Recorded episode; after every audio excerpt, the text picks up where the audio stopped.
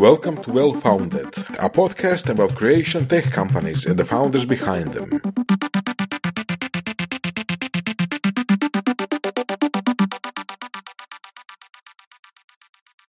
Uh, dobrodošli svima u još jednu epizodu Well Founded podcasta. Danas nam treća po redu emisija o GPT-u, o chat GPT-u, svim ovim velikim jezičnim generativnim modelima. Danas ćemo nekako više ovoga pričati o nekakvom ono dugoročnim posljedicama ovakvih tehnologija za ne samo poslove nego za društvo i tako dalje. A s nama je ponovo Davor Ranić iz Velebit AI-a, a pridružila nam se Maja Brklečić sa Algebre.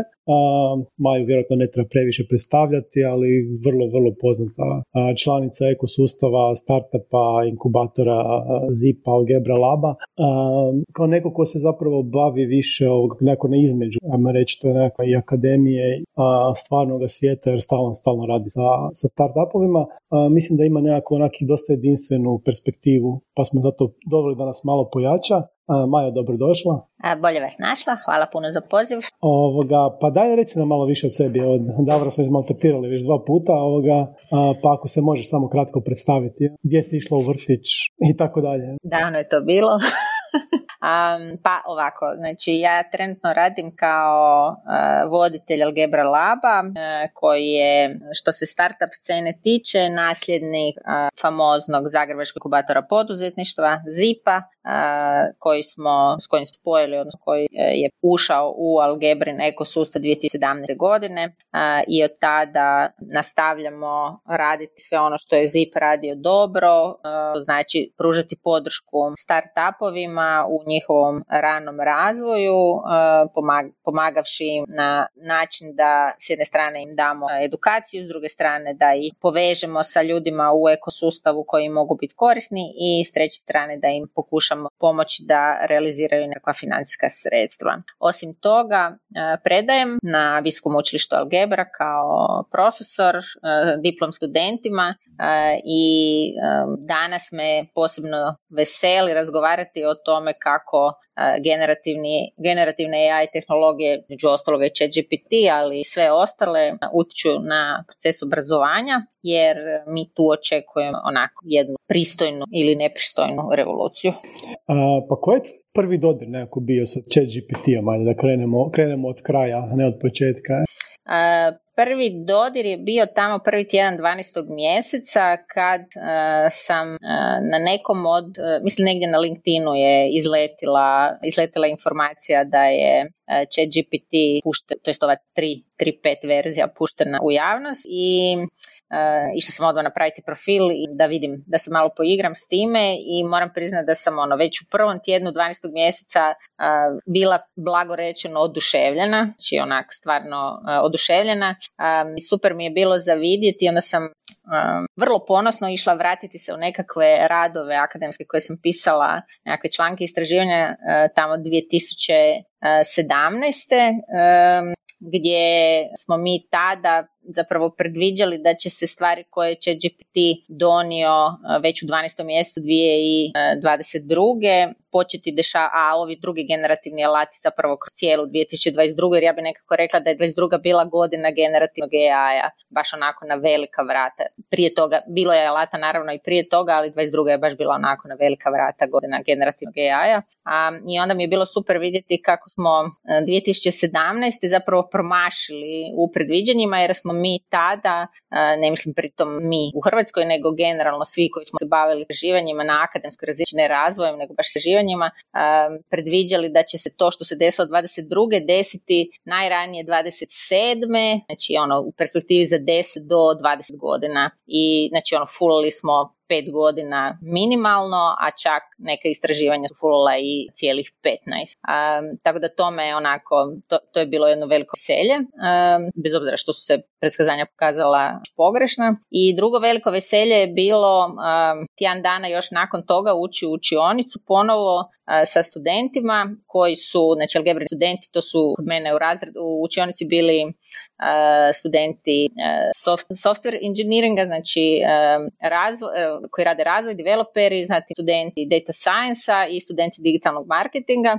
i proći sa njima što je chat GPT i kako to mijenja njihovu perspektivu um, i biti zapravo suočen s time da u učionici onako 80% studenata u Zagrebu, barem u, u našim učionicama, u tom trenutku već su svi imali otvorene uh, akaunte na chat GPT-u i svi su ga već krenuli koristiti na ovaj ili onaj način, to je um, bio onako jedan jako, jako dobar osjećaj da zapravo vidiš da je sredina u kojoj radiš i to je ono što mi se čini da je dobra strana cijele ove priče, znači da je Hrvatska apsolutno znači u toj nekoj razini studenata, u razini um, firmi koje se bave AI-em i istraživača, ono, apsolutno up to date i prati sve svjetske standarde.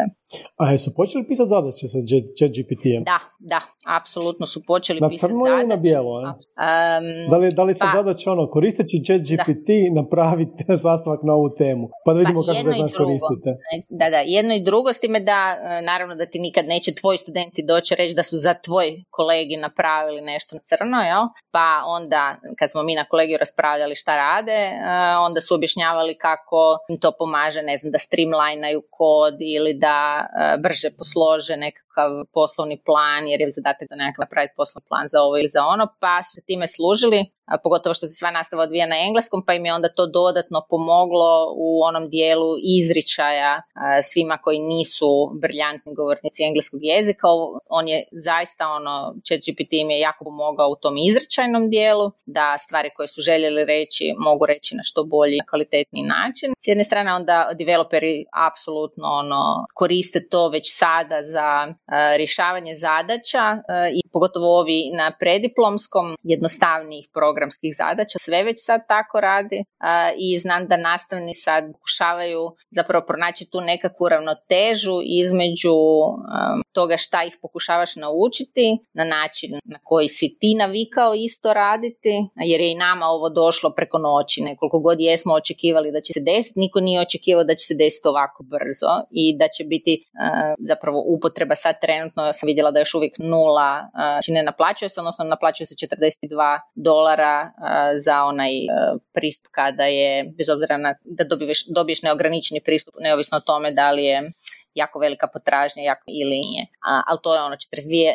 42 dolara mjesečno je zapravo čak i za naše standarde još uvijek prihvatljivo. A, tako da mi se čini da ono nis, nismo mi još kao obrazovni sustav spremni a, va, da se vara, apsolutno da, vara se, ali je nekakva ideja naša bila da im pokažemo da to postoji ovima koji to ne koriste i da ih pokušamo potaknuti na to da to koriste na pozitivan način, a ne na negativ. Ali Evo, da li nemamo odgovor, nemamo. Mislim, ono, ne znam, meni su isto ljudi došli pa pitaju kako spriječiti varanje će GPT-eva. Moj odgovor je bio ono zašto bi to bilo varanje. To je kao, ko, recimo što se nekad ono mora se ići na ispit bez digitrona, jer kao ko će koristiti kalkulator, to nije fair prema ljudima koji jako dobro množe zbraju dijela i šta već trebam pojma. Danas bi recimo bilo suludo na faksu otišao na nekakav ispit koji zahtijeva neko računje da nema. Nije li ovo samo još jedan takav alat? Ono, koji ono, kao, kao, ako me učiš onom bespotrebne činjenice, mm. možda ima i pametniji način za iskoristiti moje vrijeme studenta. S, s jedinom tom razlikom što negdje, mislim, neku količinu činjenica moraš naučiti da bi imaš čime misliti. Ne, ne možeš misliti s praznom glavom. Znači neku količinu, ne, nešto u toj glavi moraš imati. tako da će sad zapravo biti naj...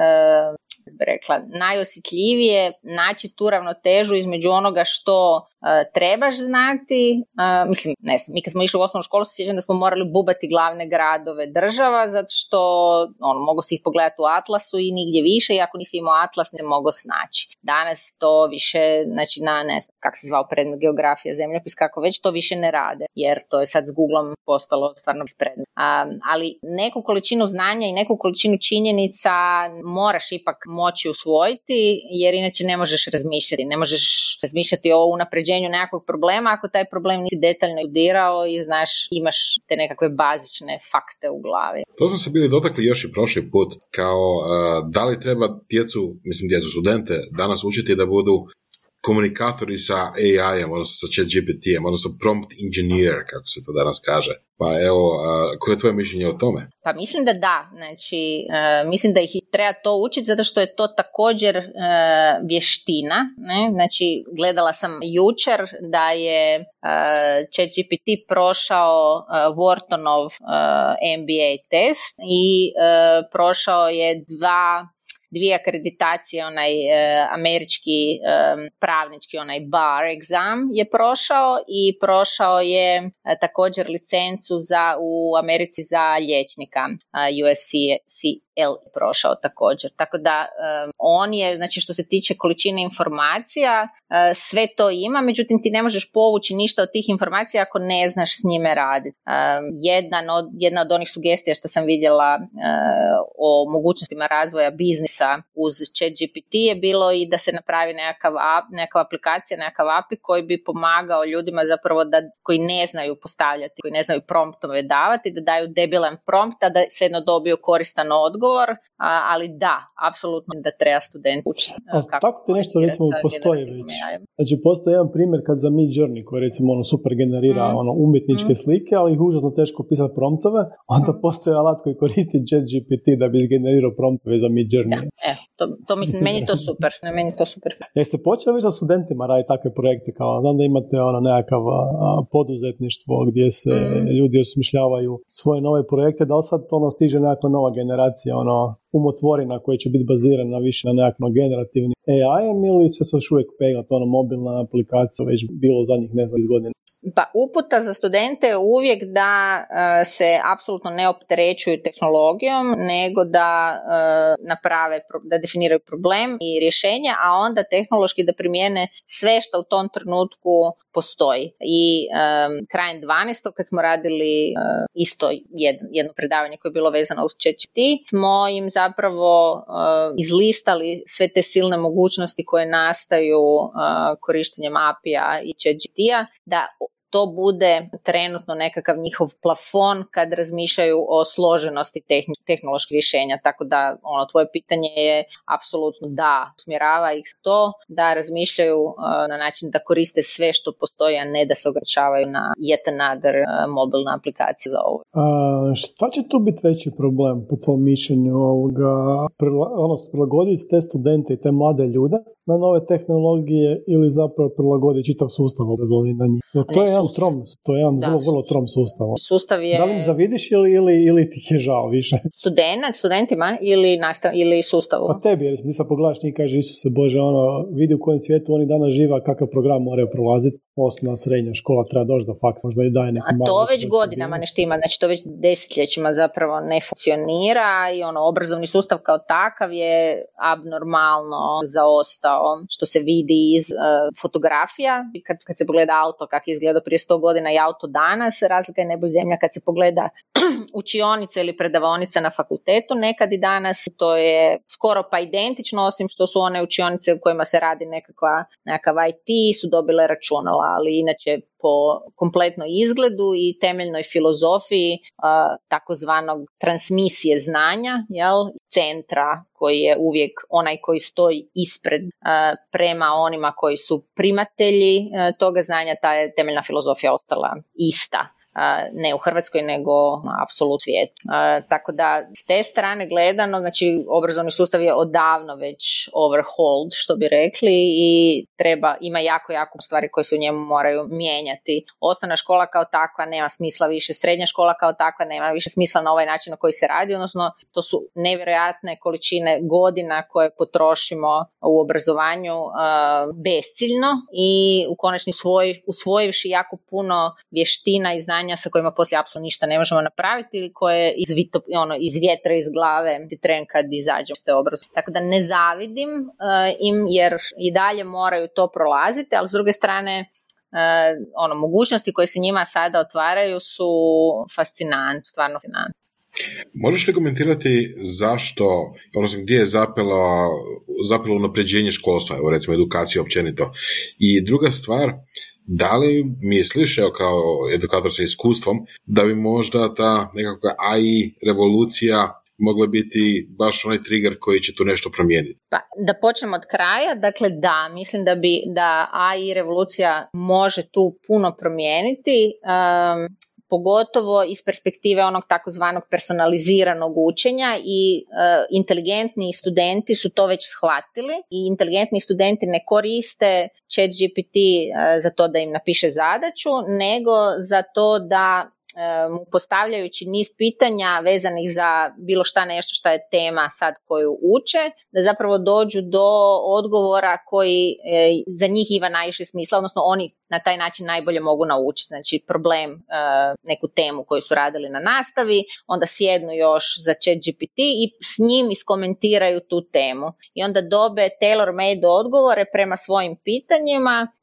na e, taj neki problemski zadatak sa kojim su usrali na nastav. To najinteligentniji studenti već sada rade. I to mislim da je zapravo početak personaliziranog učenja, ali onog pravog personaliziranog učenja, e, za razliku od ono, sad već ne znam, deset godina ili koliko slušamo o e-learningu i LMS-ovima i ovim svim nekakvim sustavima koji su zapravo pokazali, koji su trebali biti, koji su u startu hajpani kao personalizirano učenje a to uopće nisu bili, niti smo imali ono, tehnološki dovoljno sofisticirane alate da bismo mogli to uopće napraviti, ali ChatGPT, odnosno ova, generirani ovi veliki jezični modeli to upravo omogućavaju. Tako da da, odgovor na to je da.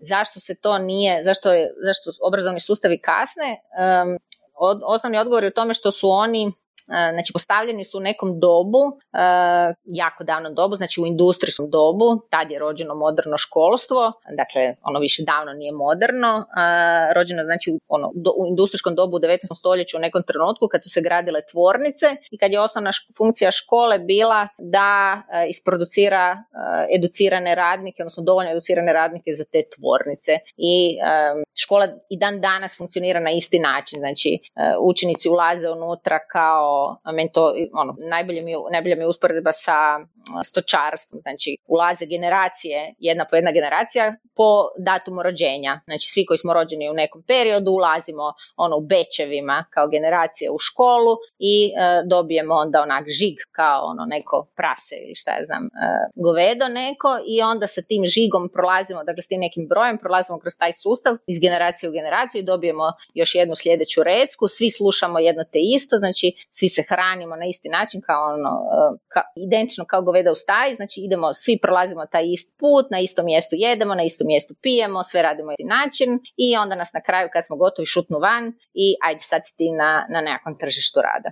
Znači takav pristup je imao smisla kad je iz škole si išao u tvornicu. A, I škola je u tom smislu izgledala vrlo slično kao tvornica i zato što ono, kak je u tvornici svirala sirena, pa si imao početak smjene, kraj smjene, užinu, odnosno ručak, tak isto imamo u, školi zvono, završava sat, znači sat ne završava kad ti završiš nešto, nego sat završava kad zvoni, ne znači, kao i sirena. Niš završio, nego zapravo je došlo vrijeme da završiš što nešto radi. Taj neprirodan, to je zapravo ono čista kopija tog nekakvog industrije, odnosno tvorničkog pristupa. Danas više u tvornicama rade, sve više i više rade strojevi i u tom smislu je kopiranje takvoga pristupa u obrazovnom sustavu ono apsolutno bespredmetno i trebalo bi ga u potpunosti okrenuti. Zašto se to ne dešava? Ne dešava se primarno zato što su oni sustavi koji rade na održavanju obrazovanja kao takvoga bi se morali promijeniti, a to je jako, jako teško. Znači, morali bi se promijeniti prvo, uvijek se govori, misli se da bi se morala prvo promijeniti osnovna škola. Ne, prvo bi se morali promijeniti fakulteti da bi se mogla promijeniti osnovna škola. To bi značilo da se moraju kompletno mijenjati ljudi koji rade trenutno u obrazovnim institucijama bi morali proći potpuno jedan drugačiji sustav uh, vlastitog svog obrazovanja, a pitanje je kako. kako. Kako ćeš ti sad, ne znam, samo u Hrvatskoj, koliko ima negdje oko 12, oko 50 tisuća nastavnika bez fakulteta, kako ćeš ti 50 tisuća ljudi samo u Hrvatskoj sada natjerati da moraju proći takvu edukaciju koja bi u potpunosti okrenula uh, sustav vrijednosti i znanja koje imaju s jedne strane, a s druge strane uh, izgrade same kao takve su, što se obrazovanja tiče potpuno znači, neadekvatne ta ideja obrazovanja unutar jedne učionice je isto suluda. Šta znači, zašto, zašto moraš sjediti u učionici? Ići najbolje učiti na, na x drugih mjesta puno bolje nego u samoj učionici, ali to bi značilo znači, izgradnju novih zgrada, to bi značilo reedukaciju, dodatnu edukaciju potpuno ono, za okretanje u pristupu radu uh, učitelja i nastavnika. Nemam blage veze, mislim da je to ono kriza obrazovanja koju prolazimo sad već jako dugo, a uh, koja ono samo svakom sljedećom godinom je sve veća i veća. To je dio gdje nisam uspješna. da, sad je malo eskaliralo s ovim. Ali ja jedno pitanje, recimo, ovoga, algebra je baš ono nekakva ono svjetla točka tog obrazovanja i jako puno je tih nekakvih ono i novih zanimanja, zapravo ono, ne znam, digitalnog marketinga, razno razne IT, gaming, sličnih specijalizacija, 3D, pri, ono, sve što je nekako mo, novo i moderno, uvijek se uh, nekako može učiti na algebri, ali na algebri opet s druge strane da bi to bila ono visokoškolska ustanova mora proći kroz nekakvu ono, certifikaciju od strane države koja traje neki x broj godina. Za što se dešava kad se ovaj tempo tehnološki sve više i više ubrzava? Znači ono, ovo je stvarno uh, ono što smo mi vidjeli sa recimo digitalizacijom i sa internetom, ovo sa umjetnom inteligencijom, machine learningom, to je onak puta dva, puta tri u brzini. E, da li će uopće biti moguće držati tempo s tim novim zanimanjima koji tako ono doslovce nastan ono, prije tri tjedna Danas već 80% studenata ono, koristi nove alate pod najnormalnije, znači nama je, ja sjećam kad je internet krenuo na feru, jako dugo je trebalo da ljudi počnu koristiti te terminale u, u, u pre, onome, u holu Ovo doslovce preko noći u mjesec dana, svi imaju akaunte, svakodnevno pišu zadaće, prvo ono više ne googlaju, nego ono, razgovaraju s kompjuterom, dobe informacije koje trebaju. Ono, koliko će se uopće, čak i algebra koja je strahovito brza, uopće moći zbog tog nekakvog ono, sporog sustava u kojem mora funkcionirati, moći prilagođavati ovakvim novim situacijama. Ovo je užasno brzo se počne Da, znači ako govorimo o akreditaciji novih programa, ona u Hrvatskoj po Hrvatskom zakonu o visokom obrazovanju traje 6 do 12 mjeseci od trenutka kad ti podneseš na ministarstvo zahtjev za akreditacijom tog novog programa. A, I to je to se ne može mijenjati u slu, uh, nijedna institucija ne može na to utjecati osim same države, znači moralo bi ministarstvo samo nešto promijeniti u zakonu, u saboru, u zakonu da bi, da bi se ta procedura uh, korigirala. Uh, tako da ona je već sama po sebi i prije uh, nego što smo se razgovarali o umjetnoj inteligenciji bila neadekvatna jer um, i u IT-u, znači ako gledaš samo uh, sadržaj iz IT-a, ti si uh, morao mijenjati zapravo svoje kurikulume svake godine, jer je svake godine, neovisno o tome koji segment IT-a, koji, kojim segmentom IT-a se baviš, svake godine je dolazilo nešto novo i to nešto novo si morao uh, pofriškavati u, u sadržajima o kojima radiš uh, i to je bilo, znači to je ministarstvo toleriralo u granici od nekakvih 20%, kao 20% si mogao izmijeniti, ali sve iznad toga je moralo ići na uh, odobrenje starstva. Tu se onda tak, ono, igralo se zapravo ta nekakva, uh, te neka ples, da tako kažem, uh, institucija visokog obrazovanja i ministarstva gdje pokušavaš u tom nekom prostoru napraviti najbolje što. Mislim da nije rješenje uh, da uh, se nova zanimanja izmišljaju i da se za nova zanimanja zapravo postavljaju novi obrazovni programi na visočilištima, jer to će biti nemoguće. u smislu nećemo to tako brzo moći raditi, ne algebra neko, nego je izlaz više u onome što zovu danas i što Europa zapravo pokušava progurati nešto što zove micro credentials gdje bi se ljudima omogućilo da na svoja postojeća zanimanja, odnosno na svoju postojeću edukaciju nakelje još dodatno ono što im je od edukacije potrebno da bi postali uh, ono, adekvatni za obavljanje aktivnosti u tom nekakvom novom zanimanju. Jer niti jedno od tih novih zanimanja neće baš biti ono toliko novo da uh, kreće sve iz kamena i ništa od postojećega se ne može iskoristiti, nego je, jer i za to, ako će biti tako išlo, to bi značilo da zapravo ljudi koji će se prvi pojaviti na tržištu rada sa tim znanjima i vještinama će doći tek za ono tri ili pet godina, a to tržište rada ne može čekati. nego je ideja da ove koji sada tu ili pri završetku ili su već vani, da se njima omogući na fakultetima da, da taj ta edukacija kroz te takozvane micro credentials koji su, ajmo reći, tipa ono, zamisli sad ono, jedan kolegi da prođeš u kojem ti je e, sabijeno sve ono šta je, ne znam ja, bitno za taj nekakav jedan segment, on, toga nečega će baviš, što je otišlo jako daleko dalje. A, sad u zadnje vrijeme svako puno, naravno, to, to tako mora biti kad dođe nova tehnologija, a, jako se počelo pričati o nekakvom potencijalu ono, takvih ono, generativnih sustava da ono, eliminiraju ljudske. Sad, kako se tebi čini ta cijela situacija? Da li je to jednostavno ono, pre, prenapuhano, nerealno za očekivati ili je zbog brzine kojom se ovo dešava zapravo ono, izgledno da će ipak hrpa ljudi morati ili imati znatno reducirano nekakve ono stvari kojima se mogu baviti ili ono, kako ti gledaš na Apsolutno ne mislim da je to pretjerano. Znači, pozicije koju, koju ja vidim i kad gledam što, što se razvija sada i kako ljudi to koriste, kad meni student uh, diplomskog studija koji radi na primjer u uh, Q agency kaže da on sad sve što radi na poslu praktički u svim, u svim svojim taskovima koristi uh, chat GPT i onda na moje pitanje ok, koji je rezultat toga, on kaže da je ovisno o tasku toga ubrzalo 5 do 10 puta, ne?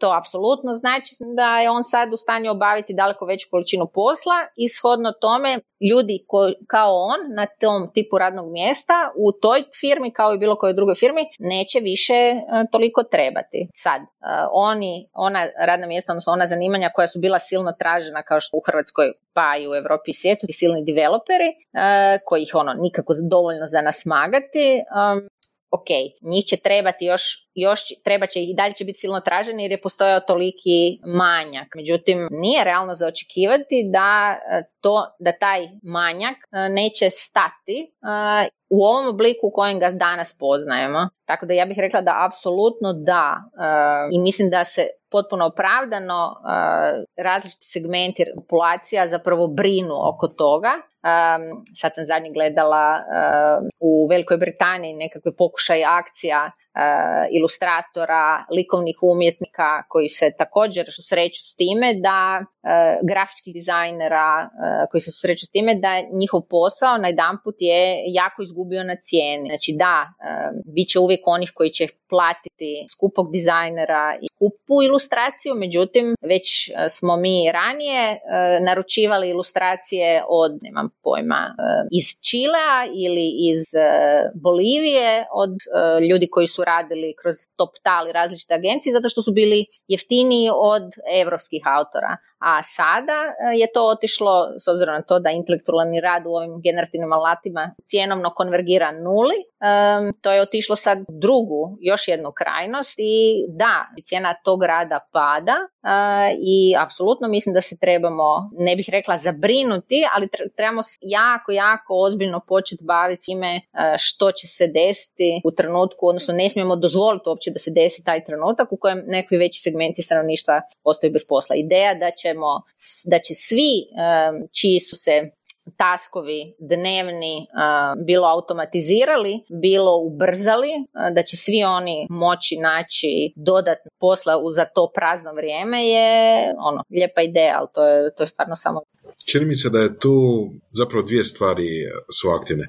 Jako dugo smo imali osjećaj, barem ono, mislim, većina developera, da razvoj AI-a, odnosno machine learninga ide u smjeru da se napravi, da se naprave alati koji će pomoći, na primjer, ne znam, klasifikaciji slika, prepoznavanju lica, prepoznavanju osoba, um, nekakvom izvlačenju navika iz podataka o kupcima ili tako nešto. I sad odjednom, s druge strane se pojavila, pojavila mogućnost da koristimo AI, odnosno um, recimo to tako, jel, inteligenciju za stvaranje sadržaja. Taj generativni dio je došao nekako preko noći. I pitanje je sad više za Davora Aničića, jeli? Uh, da li ima onda smisla ići za nove studente, za nove developere u smjeru baš razvijanje AI-a kao takvog, znači istraživanja novih modela, stvaranje, ne znam, novih, novih sustava ne možda nužno nalik chat GPT-u, nego više nalik klasičnom machine learningu koji smo do sada imali. Pa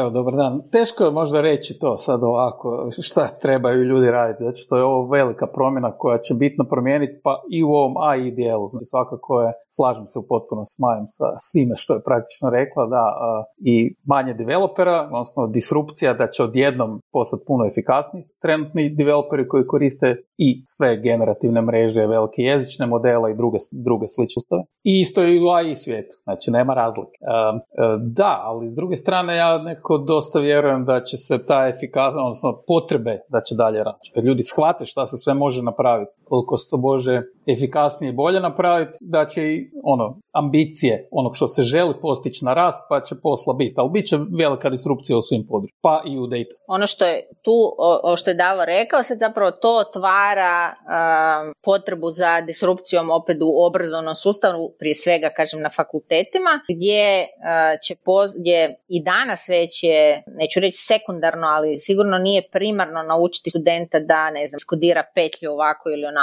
jer to to će naučiti, to je stvar prakse, to je nešto što će se desiti ako će to htjeti napraviti, nego je ovo što je Davo rekao, a to je da shvati koliki je potencijal toga i što se sve sad još može napraviti. Činjenicom da imamo ovo, to je ko ono, činjenicom da danas imam Digitron, kalkulator, danas mogu puno stvari raditi koje nisam mogla raditi dok Digitrona kalkulatora nije bilo, nek proračunavali putanju Apple na mjesec, kad su radili pješice u odnosu na to kad to danas rade računala točno taj mostić, tu mi se čini da je onda šansa za obrazovni sustav, da umjesto da učimo a moramo naučiti ipak osnovno i kako ćemo isprogramirati petlju, jer inače kad nam vrati, kao što danas vraća, isprogramiranu petlju, pa njoj nalazi se nekakva, nekakva greškica, nećemo ju moći prepoznati. Um, znači moramo neke osnove znati, ali bit će važno shvatiti šta se sad sve još može sa time napraviti. To je ono gdje vidim da je zapravo sustav obrazovanja šansa. Mogu se malo baciti. Znači, ako mi govorimo samo o tome da ljudi postaju tipa deset puta produktivni, a,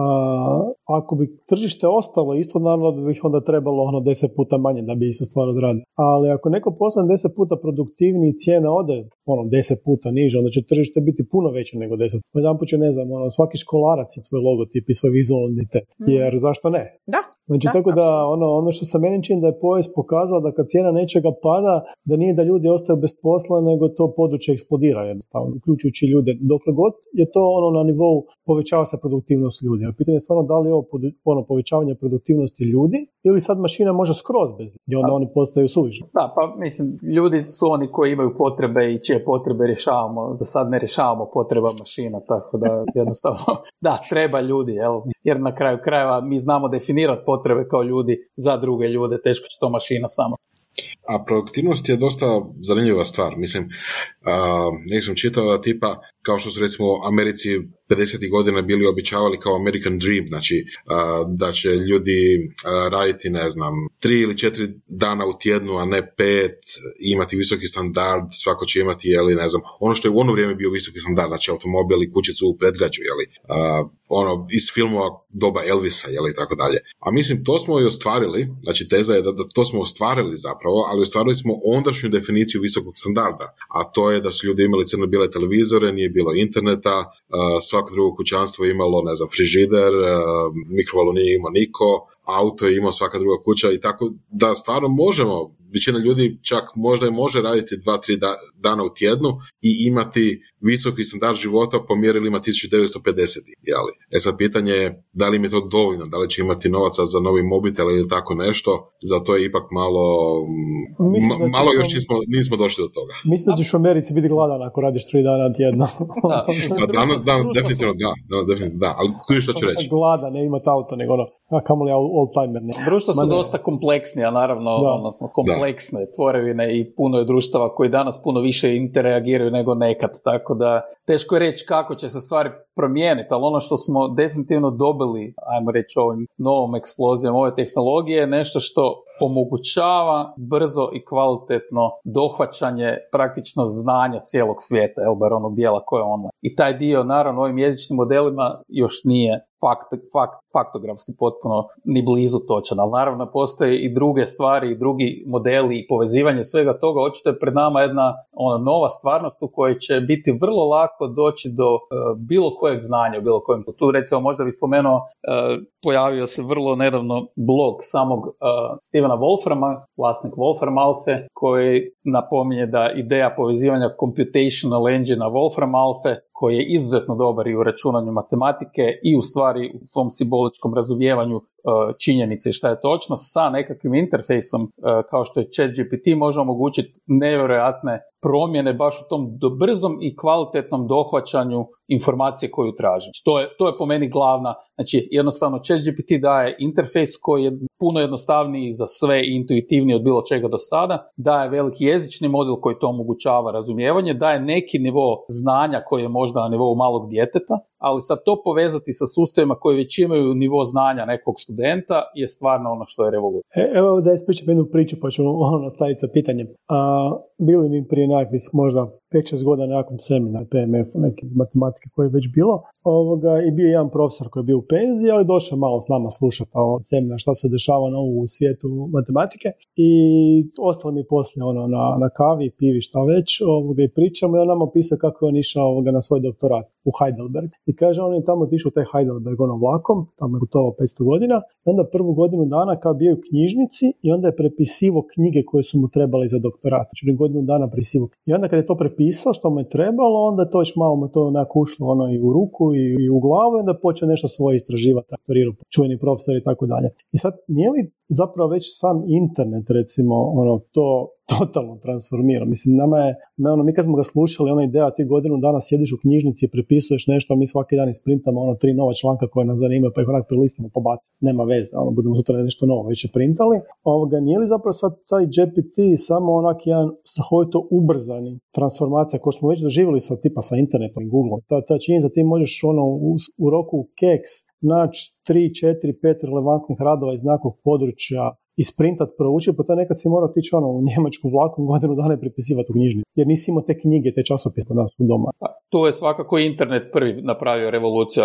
Sad, ovaj sustav dodatni, odnosno ovaj dodatni neki e, layer, omogućava da možda još brže komprimirane informacije izvučeš. Znači, ajmo gledati čitanje nekog rada. rada. Znači, možda nekad si pročitao sažetak da vidiš da li ideš čitati cijeli rad. Znači, možda da će GPT-u da ti napravi sažetke, pa da te uputi na rad koji ćeš onda stvarno proučiti. Naravno da ako sve pustiš nekom drugom, sam nećeš ništa znati. Taj dio je neizbježan da moraš ipak, Nećemo li ipak mi poslati nekog koji onak iznad svega toga i ono, svojom, svojom inteligencijom on postati kao što nas Google, recimo. A nama će se djeca smijati što smo googlali stvari i printali, kao što smo se mi danas smijali, ne znam, ljudima koji su ono putovali vlakom da bi godinu dana prepisivali knjige iz knjižni. Koliko nam je to danas onak besmisleno kao koncept. Nije to zapravo samo, jer nismo mi gluplji od ovih koji su prepisivali knjige, zato što ih nismo baš prepisali svaku liniju, svaku riječ pročitali, onak, doživjeli toliko dubinski kao što je on doživio. Mislim, on te knjige zna napamet, pisao ih, a mi to onako ovaš, ali mi smo ovladali nekim drugim vještinama da iz toga brzo generiramo neko novo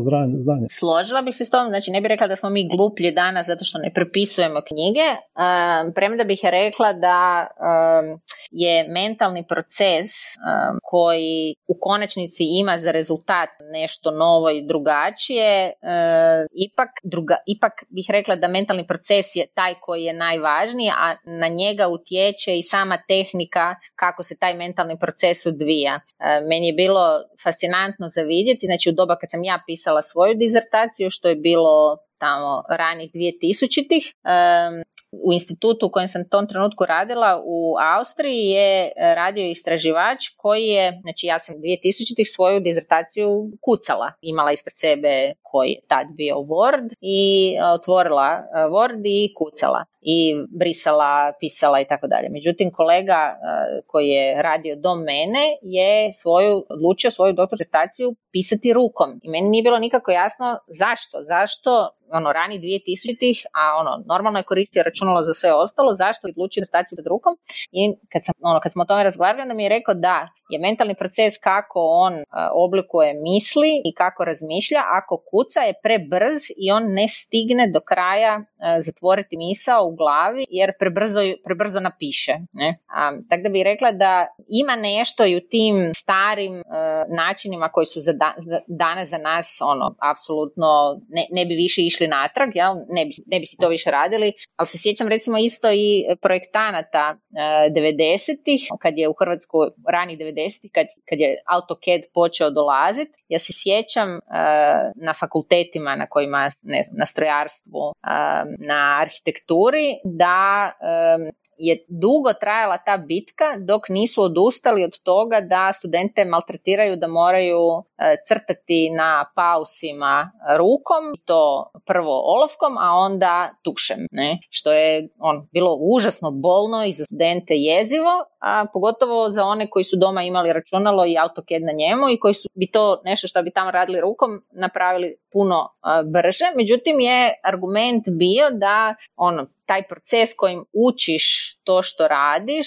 efikasniji ako ga usporiš nego ako ga ubrziš. I sad, naravno da tu ima ono jako puno protiv jer si onda umeđu vremenu vrijeme izgubio za nešto drugo. Ali ako mi uzmemo da je zapravo proizvodnja novih ideja nije, nikad ideje nove nisu nastale ni čega, nego su nastale kao proces spajanja nekih postojećih. I svaka nova ideja je zapravo patchwork nečeg postojećeg uz dodatak nečeg novog. To je po mom mišljenju ona vještina koju, ono, koju vrijedi razvijati i e, gdje je taj originalni ljudski doprinos koji trenutno još ne postoji, kažem trenutno, ne postoji još u području um, generativnog AI-a. Um, jer čak i u ovom likovnom dijelu, kad ti uh, ili Midjourney ili Dali dva, bez obzira koji koristio, kad mu daješ promptove, on kad generira nešto, zapravo generira koristeći postojeće, uh, koristeći postojeće baze na temelju kojih se na temelju kojih je istreniran dok je kreativni proces kod čovjeka drugačiji, ipak drugačiji i on zaista postaje ono, ono što govorimo originalan kreativ proces sa originalnim konačnim uradom. Ja bi se tu malo na, nadovezao, iako mi nije blisko, no, nisam u tom području toliko, ali mislim da sam kreativni proces ljudi je e, nešto što će biti bitno promijenjeno i bit će i nastajat će zajedno sa interakcijom sa umjetnom inteligencijom. Ja stvarno mislim da je kreativni proces nešto što se izuzetno brzo će se promijeniti zbog ovog što se sada dogodilo. Nečeg što ti omogućava da te vodi na neki drugi način. S druge strane, e, razlikovao bi umjetnost, jer umjetnost je ipak nekako e, interpretacija stvarnosti od strane umjetnosti. Tu se potpuno slažem da AI u stvari ne interpretira stvarnost, on nešto novo napravi, ali on nema svjesnost e, i zašto i s kojim ciljem je to napravio u nekom trenutku, ali u ovom nekom znanstvenom svijetu mislim da je ko-kreacija budućnost između čovjeka i umjetnika. To se slažem apsolutno s tom, na kraju krajeva već imamo prve znanstvene radove koji su gdje je ChatGPT potpisan kao e, suautor istraživanja, tako da da. Da, da. Pa dobro, sad pitanje ono, da li treba chat GPT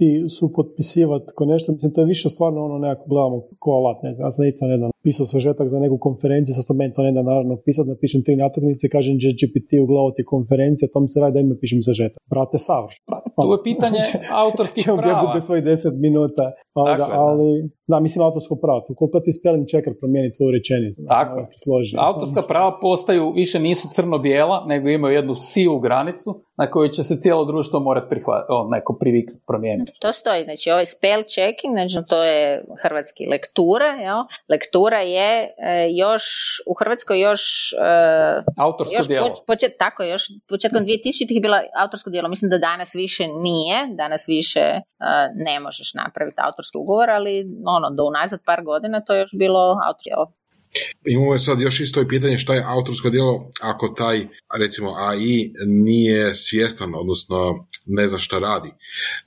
Sjećate se sigurno, bilo je prije par godina nekoliko ljudi koji su, na primjer, uzeli sve kombinacije nekoliko glazbenih tonova, sve akorde, na primjer, i onda su ih generirali iterativno, znači brute forceano u cijelosti, jeli? I onda su stavili copyright na sve njih samo zato da ne, da, ne bi u budućnosti neko nekog tužio zbog tih akorda, jeli, koji su zapravo trivialni, ali se ipak dogodilo da, da se podežu tužbe. Jel? E sad, generiranje na taj način je očito trivialno i, i, nema tu nikakve kreativnosti. Jel? E sad, da li u ChatGPT-u ima kreativnosti s obzirom na ogromni trening jel, koji su napravili za njega, to je sad možda pitanje. Tu, tu je sad zanimljivo baš taj dio oko muzike, jer muzika je u stvari jako uska domena. Iz perspektive AI-a i kombiniranja je to izuzetno mala broj kombinacija odnosno na broj kombinacija na nekoj slici ili čak i u nekim ono, jel, generalnim podacima. Znači, muzika je područje koje sad je zato lako štititi jer u stvari mali broj kombinacija, ali ta štićenje je besmisleno. Ako je pjesma dobra i neko želi slušati, pa valjda postoji neki način da se riješi i da se nagrade autori, kogod oni bili, ljudi ili strojevi ili u kombi. Ovo trenutno je nesretan ajmo reći, nesretna situacija, jel? onemogućava možda stvaranje nečeg boljeg. Da, nisam baš ovoga skroz uvjeren. Meni čini da još uvijek smo mi nekoj na razini gdje je prednost tih modela zapravo u ono brute force njihovom dijelu, jer imaju puno veću dubinu, širinu nego čovjek ima bi ono izvrtio sve kombinacije, da li to kroz neke transformere ili to čisto ne znam ono, kako se radili ovi igranje šaha, go i slično, jednostavno ono kombinatorni podmodul koji jednostavno izvrti broj kombinacija koje čovjek ne može u životu kamali. Ali da zapravo ljudski kognitivni proces još uvijek nadmoćan nad mašinom. Mi još uvijek ne znamo iskopirati. Ono, mašina ja bih rekao da su, plitak još uvijek. Ono. Mislim, ja bih rekao da su bitno različiti ti kognitivni procesi. Da, da. A sad mi ni ne znamo još, jel ne razumijemo dobro ovaj od strane a, ljudi, a ni ovaj od strane AI-a. Jel? Oba dva kognitivna procesa su nama još prilično nepoznanice, ali primjećujemo da su različiti. To, da, da, ono ali ono što znamo da je ono, barem u tipa ono, broj operacija u sekundi neusporedivo veći. Znači ono, brute force količina je puno veća. Tako je, osim toga... Stvarno, ono, frekvencije gigahertz, što je ono suludo koja je to količina i brzina, da naše ideje nekako sporije su, ali su nekako ono, to bilo mi zanimljivo gledati recimo to, taj uh, onaj dokumentarac o igranju Goa, gdje onaj šampion, koreanac, ovog igrao protiv uh, mašine, tipa 2006. kad je izgubio, uh, oni su njega pobijedili sa brute forceom. Znači tu jesu bile neke neuronske mreže, oni nisu imali ni blizu kapacitet čovjeka, oni nisu imali tu njegovu intuitivnost, ali su oni jednostavno uspjeli iz brute force puno dublje, puno šire nego što čovjek teoretski može isprobati kombinati. Tako da on igrao na osjećaj, a oni su igrali isprobavanje ono, uzem minutu i pol i koliko u minutu i pol računalo može kombinacija isprobati. To je, ne, ono, to je nemjerljivo za čovjek.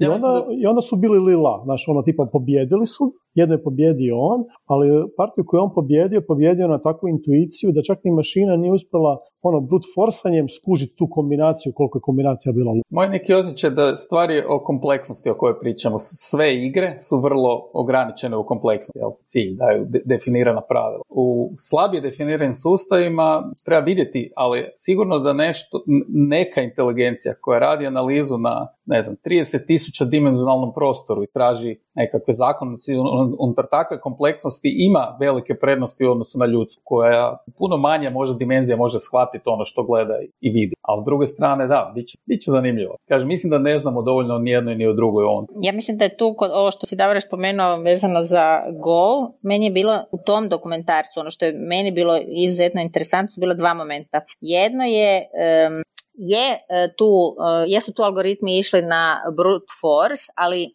ne baš skroz na brute force. Tu su već algoritmi prvi puta bili generativni jer se sjećam da su uh, za razliku od onoga uh, onih koji su pobjedili Kasparova uh, u šahu, ti su bili čisti brute force, a ovi nisu bili, ovi su imali već jedan generativan trenutak, da. jer se sjećam da je da su developeri koji su pratili u beku šta radi AlphaGo, bili rekli u jednom trenutku da više ne mogu slijediti logiku uopće E, jer je on počeo mijenjati logiku e, kojom je bio programiran. Da, Ne, znači krenula je ipak neka generativna priča, ali onda je nakon toga kad su razgovarali sa on, taj neki drugi trenutak koji je zapravo bio isto meni interesantan, jako iz pozicije, e, ok, sad imamo, prvo je bio šok ono uopće kako je stroj mogao pobijediti čovjeka i mislim da je ono konačni rezultat. To, da, umjetnost, to, nije, to nije jednostavna igra. To je da, mislim da je rezultat bio tipa 5-3 ili tako nešto. Ne, ne, 6-1. 6-1, ok. E,